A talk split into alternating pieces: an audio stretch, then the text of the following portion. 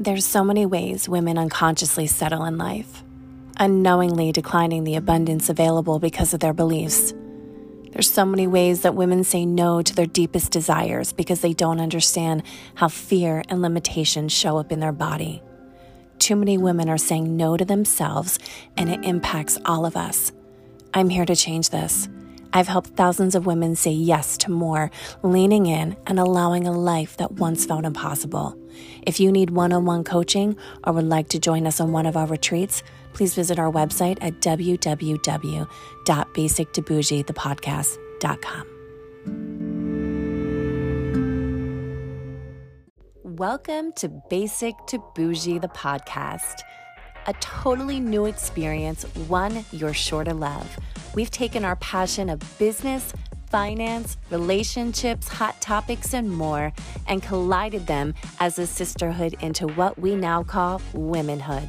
Join your host, Melissa Martin, the success coach, and now an author, a certified NLP life, business, and financial coach hypnotherapy expert, and one bed mama jamma businesswoman on this wild ride as we detour through life, showing you how to take the basics and turn them into what we call the bougie. Let's dive on in. Welcome back. Hey, hey, it's Melissa. I am doing a back to back podcast today. So, this will be part one of a part two. And if you listened last night, then this is a part three. It's amazing that I have time to do this today, and I am super humble and super thankful to have you here. Let's dive on in. You know, as we start talking about cultivating and as we talk, start talking about being resilient and all of the things, I think we definitely have to talk about cultivating a resilient spirit and letting go of numbing and the powerlessness that comes along with it. You know, there are people that can never go back and make some of the details pretty. But all of us want to do is move forward and make the whole thing beautiful. And resilience is the ability to overcome adversity. And it has been a growing topic since I can actually remember. And in a world plagued by stress and struggle, and everyone from psychologists to psychiatrists and social workers want to know why and how some folks are better at recovering from hardships than other. We want to know and understand why some people can cope with stress and trauma in a way that allows them to move forward in their lives and why other people appear more affected and stuck. Now, I recognize that many of the people I interview or many of my clients are describing stories of resilience. And I hear stories about people cultivating wholehearted lives despite adversity. Now, I've learned about people's capacities and to stay mindful and authentic under great stress and anxiety. And I hear people describe how they're able to transform trauma into wholehearted thrivingness. And It isn't difficult to recognize that these stories of tales of resilience because I've been there. You know, in my heyday of resiliences, I've been there. You know, through trials and tribulations, I've been there. But I also know these narratives are threaded with what we call protective factors. And the things we do ha- and have are practices that give us the bounce, right? So I want to talk about what makes up resilience. Okay. If you look up resilience, here are the five most common factors of resilient people they're resourceful and they have good problem solving skills. They're more likely to seek help. They hold the belief that they can do something that will help them manage their feelings and cope. They have social support available to them. They're connected with others, such as family or friends. Now, of course, more factors depending on the research, but there these and those are the big ones. And at first, I hoped that the patterns that I observed with my clients and during all of my studies would lead me to a very straightforward conclusion. Resilience is a core component of wholeheartedness. But just like the other things we speak of, there isn't something that just points it out. There's something more to what I was hearing. And the stories that my clients tell me and the stories that I come across are more common than just resilience. All the stories were about spirit, according to everyone that I talked to. Literally everyone, the very foundation of the protective factors, the things that made them bouncy, and I'm using the word bouncy for a reason, and I'll talk about that later, is because of spirituality. And spirituality, I'm not talking about religion or theology, I'm talking about a shared and deep, deeply held belief. Here's how the divine works with spirituality spirituality is recognized and celebrated that we are all incredibly connected to each other by a power greater than all of us, and that our connection to power and to one another is grounded in love and compassion. Practicing spirituality brings a sense of perception, meaning, and purpose in our lives. Without expectation and exception, spirituality, the belief in connection, a power greater than self, and interconnections grounded in love and compassion, emerged as a component of resilience. Most people speak of God. I know I do, but not everyone. Some were occasionally churchgoers, some were not. Some were some worshipped at fishing holes or temples or mosque or at home. Some struggled with the idea of religion, and others were devout members of organized religion. The one thing that they all had in common was spirituality as the foundation of their resilience. And from this foundation of spirituality, three other significant patterns emerged, and as so, being an essential vibe to resilience. One, cultivating hope. Two, practicing critical awareness. Three, letting go of numbing and taking the edge off vulnerability, discomfort, and pain. And I want to take a look at each one of these and how they're connected to resilience and spirits.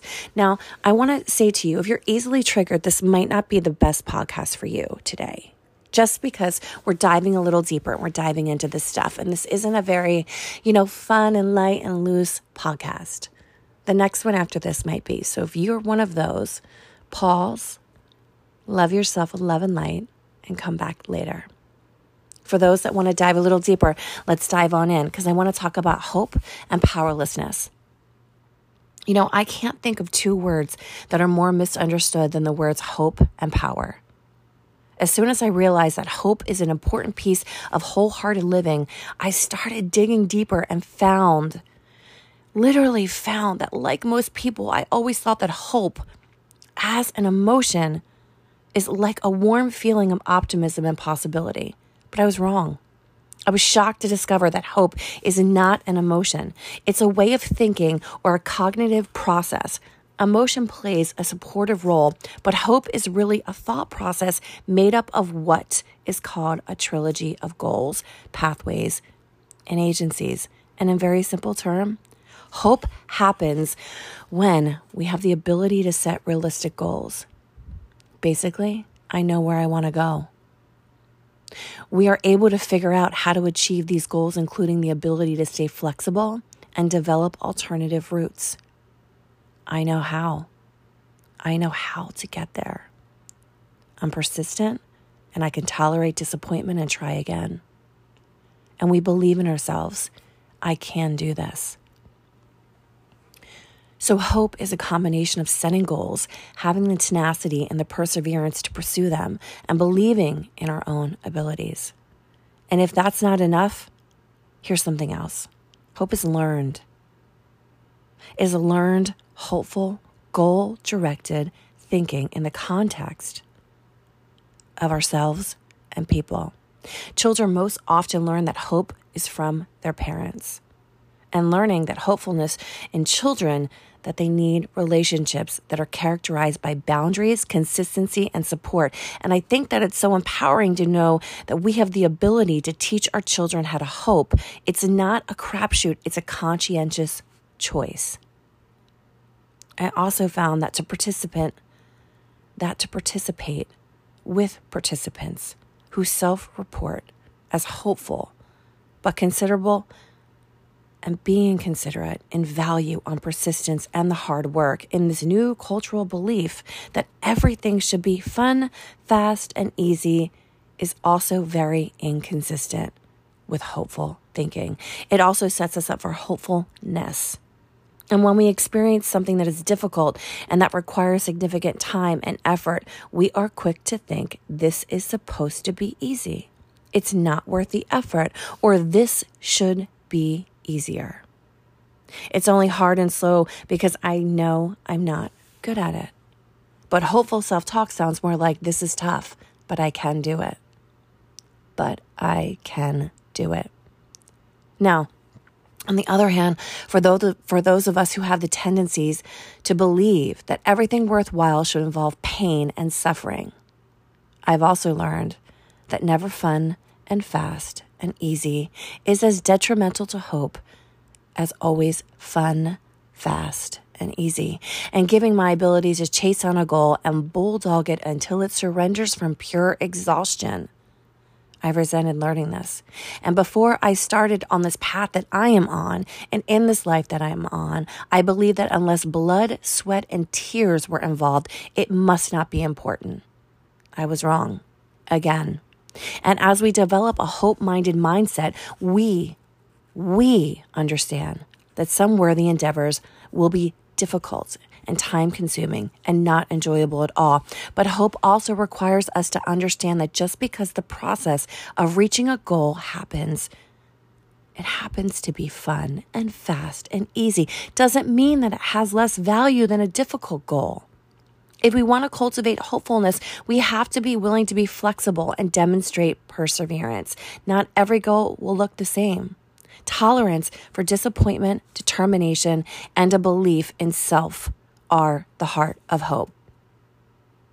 You know, I spent a significant time with teachers of different lands, spaces, and time, as I say, and different studies and, and the things that give me the letters after my name. And over the last years, I have become increasingly concerned that we are raising children who have little tolerance for disappointment, and that some who come from various forms of privilege, including race and class, have a strong sense of entitlement.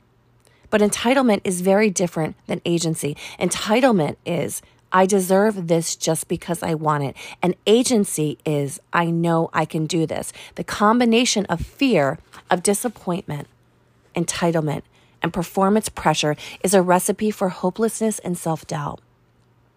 Now, hopelessness is a dangerous, dangerous slope because it leads to the feelings of powerless, powerlessness. And unlike the word hope, we often think of power as negative, and it's not. And the best form of power, the best form comes from Dr. Martin Luther King, and he describes power as the ability to achieve our purpose and to affect change. Now, on the specific topic, I pulled different people, different quotes, because I wanted to stand in the conversation and stand in what I'm saying because it means something to me. It means something to you because if we question our need for power, think about it like this How do you feel when you believe that you are powerless to change something in your life? Powerlessness is dangerous.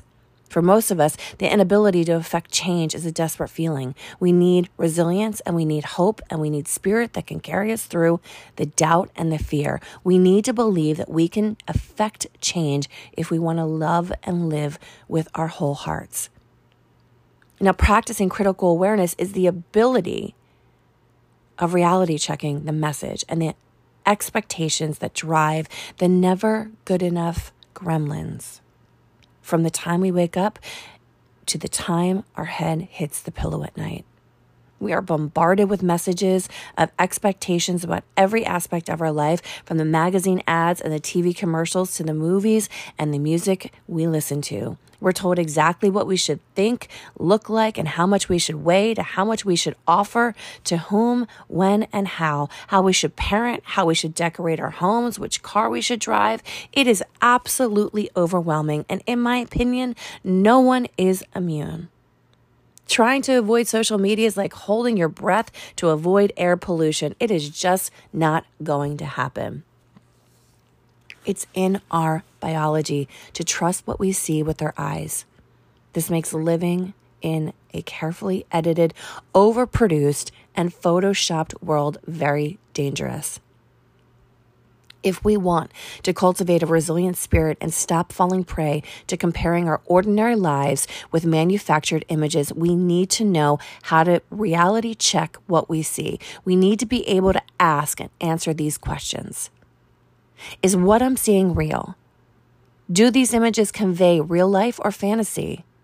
Do these images reflect healthy, wholehearted living, or do they turn my life, my body, my family, and my relationship into objects of commodities. Who benefits by seeing these and feeling bad along the way?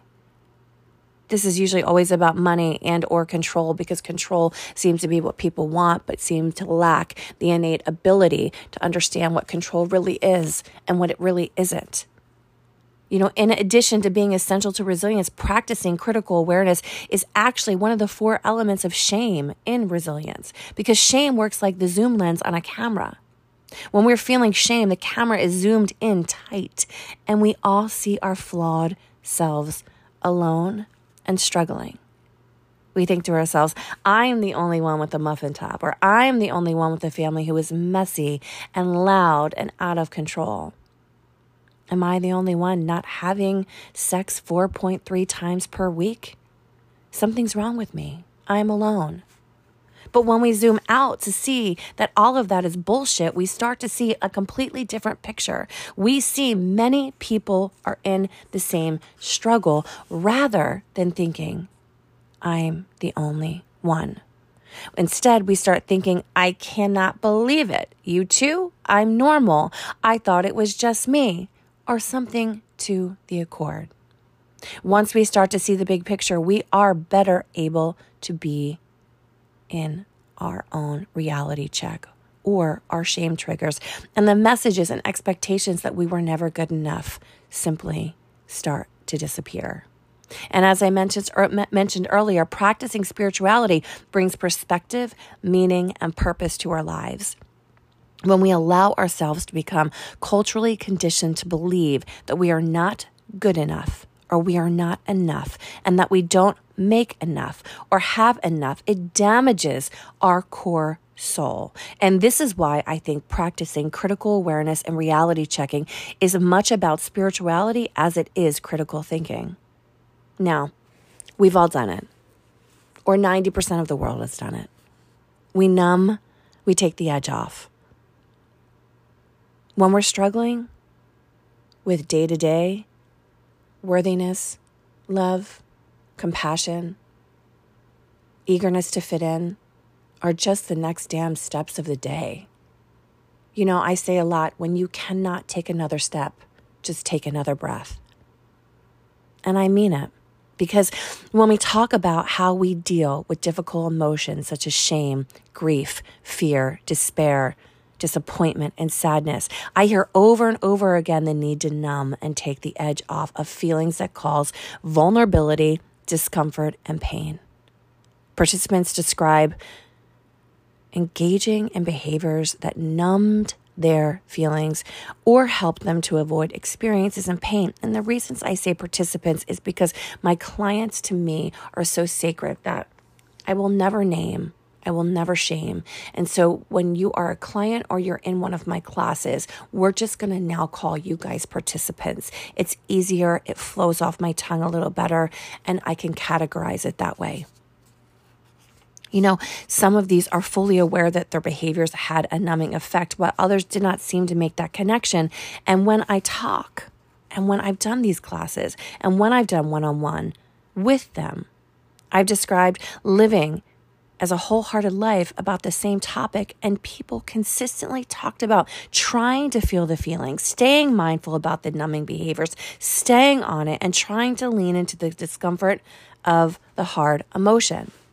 Now, I know this is critically important finding in my participants, but I've also spent hundreds of hours interviewing, trying to be better knowledgeable and understand the consequences of numbing and how talking and taking the edge off of these behaviors is related to an addiction. And here's what I've learned most of us engage in behaviors, consciously or unconsciously, that help us to numb, to take the edge off vulnerability, pain, and discomfort.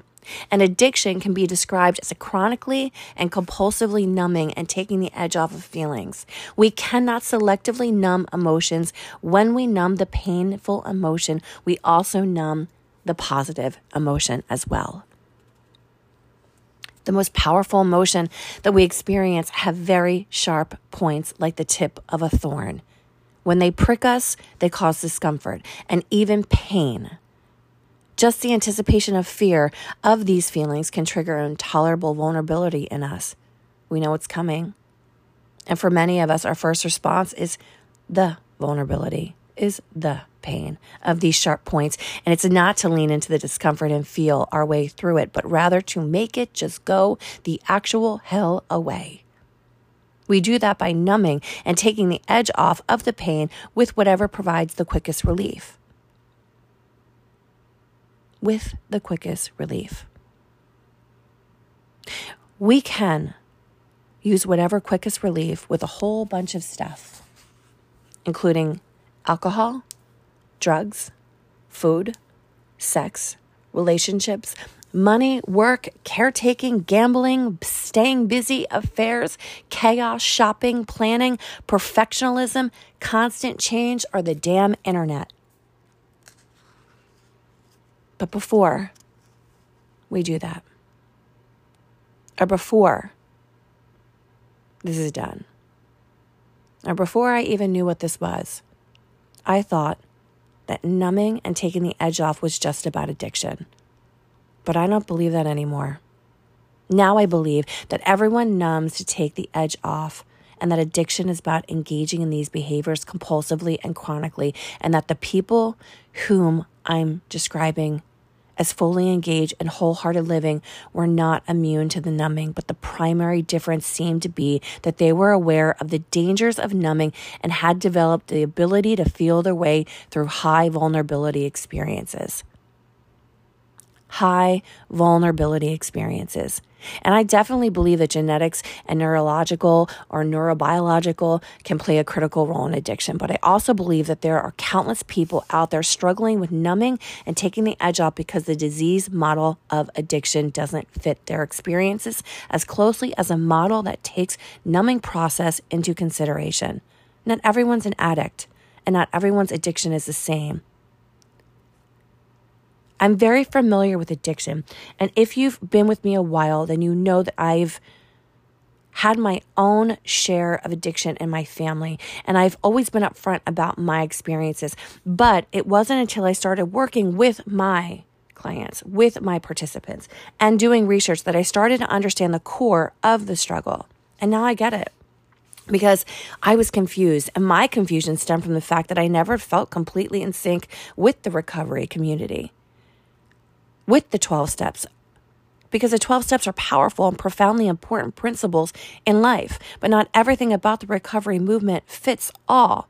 For example, millions of people owe their lives to the power that comes from saying, Hi, I'm so and so, and I'm an alcoholic. That doesn't fit for everyone, even though the gratefulness for sobriety has radically changed lives. Saying those words has always felt dispowering for some and strangely disingenuous for others, but also 100% right on as well. I've often thought if I felt at a place in this confusion, then maybe others have. Because if you quit so many things at one time, you're having a high perplexity of the very high bottom. For example, I quit drinking because I wanted to learn about my true self, and my wild party girl persona kept getting in the way. Or someone looked at me one night and said, You have a platter of addictions, a little bit of everything. To be safe, it would be best if you just quit drinking, smoking, comfort eating, or getting in your family's business, etc., etc. No one's addiction is the same, and not everyone who indulges has an addiction. But to be able to bring power and knowledge to all of this is to be eye opening, not self diagnosing. You know, I remember being somewhere and someone throwing a fork across the table and saying, Well, this shit's over, and I guess this is just how it's going to be. And I remember sitting there distinctly and going, Well, I guess I'm going to have to leave because I've never found in any instance where if a problem arises and that's the end conclusion to someone's innate ability to deal with an addiction, a problem, whatever you want to call it. The degree that that obviously made that person feel, and knowing now after that they were in the steps of sobriety, it's it's hard. It's it's cumbersome. It's it's it's got the shame in it and it shouldn't because we are all human beings. We are all living in one humanness. I've spent my entire life trying to outrun vulnerability and uncertainty. And I most certainly wasn't raised with the skills and emotional practice to that needed to lean into discomfort. So over time, I basically became my own therapist, my own I'm going to fix it. So I know what it's like to feel the pain of something. And for others, they unfortunately are still rolling with it. And to be honest, I probably am too at certain parts of my life, but I'm learning that describing what is going on in our lives and talking about it the way that we need to will help us in all of our pursuits. You know, this topic and this subject is so hard. And I deal a lot with PTSD trauma with a lot of my clients. I deal with a lot of financial stuff with my clients. I deal with a lot of relationship stuff with my clients. And addiction is one that we started taking on about two years ago. And it's been really interesting. I've I've I've always known about it. I've always had it on the forefront. I've always had it in my backpack, so to say. But for me, I, worry about those of us who talk about the addictions that I didn't talk about, like being a workaholic, like being addicted to the success or being addicted to being so perfect, we forget about being in the moment, being in ourselves, knowing ourselves, loving ourselves, to be able to love someone else. You know, I had a couple of friends respond to something that I posted recently, and we were talking about something specific. And one of them said, I'm at the take the edge off alcoholic with concern about blank's habits. I drink a couple glasses of wine every night. Is that bad? I always shop when I'm stressed or depressed. I come out of my own skin if I'm not always going and staying busy. Now, for me, being who I am, I can resonate with that. I can understand it. I can internalize it.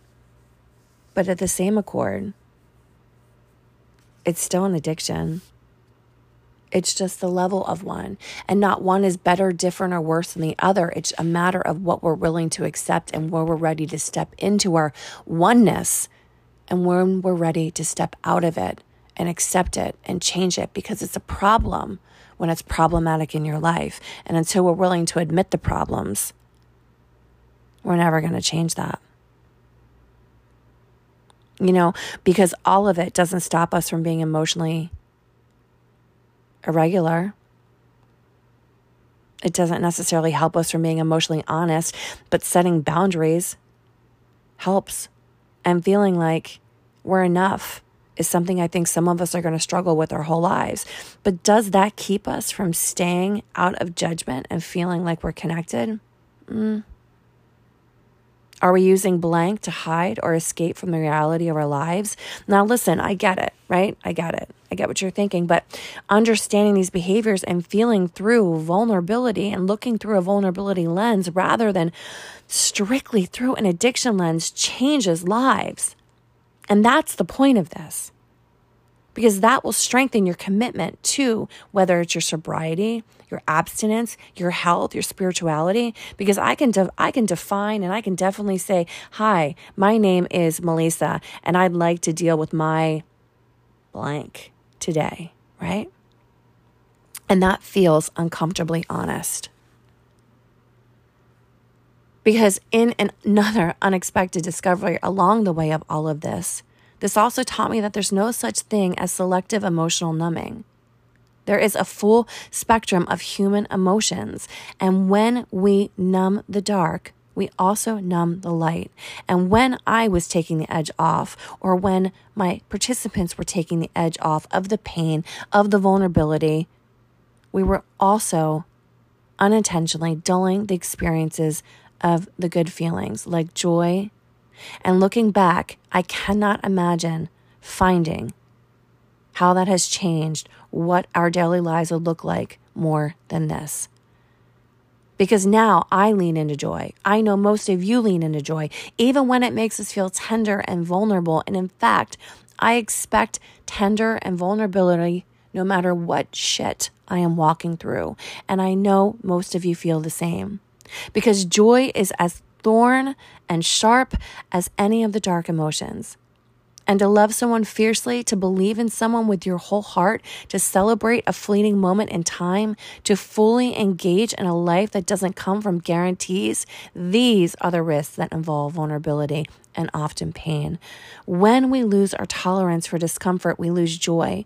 And in fact, addiction research shows us that an intensely positive experience is likely to cause relapse as an intensely painful experience.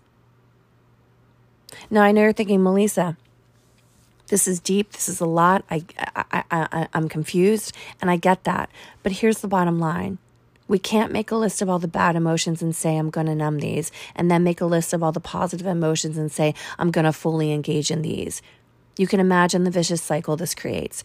And I don't want you to experience so much joy that you have no reservoir to draw from that when hard things happen, you can't fall back because they feel even more painful so that you numb.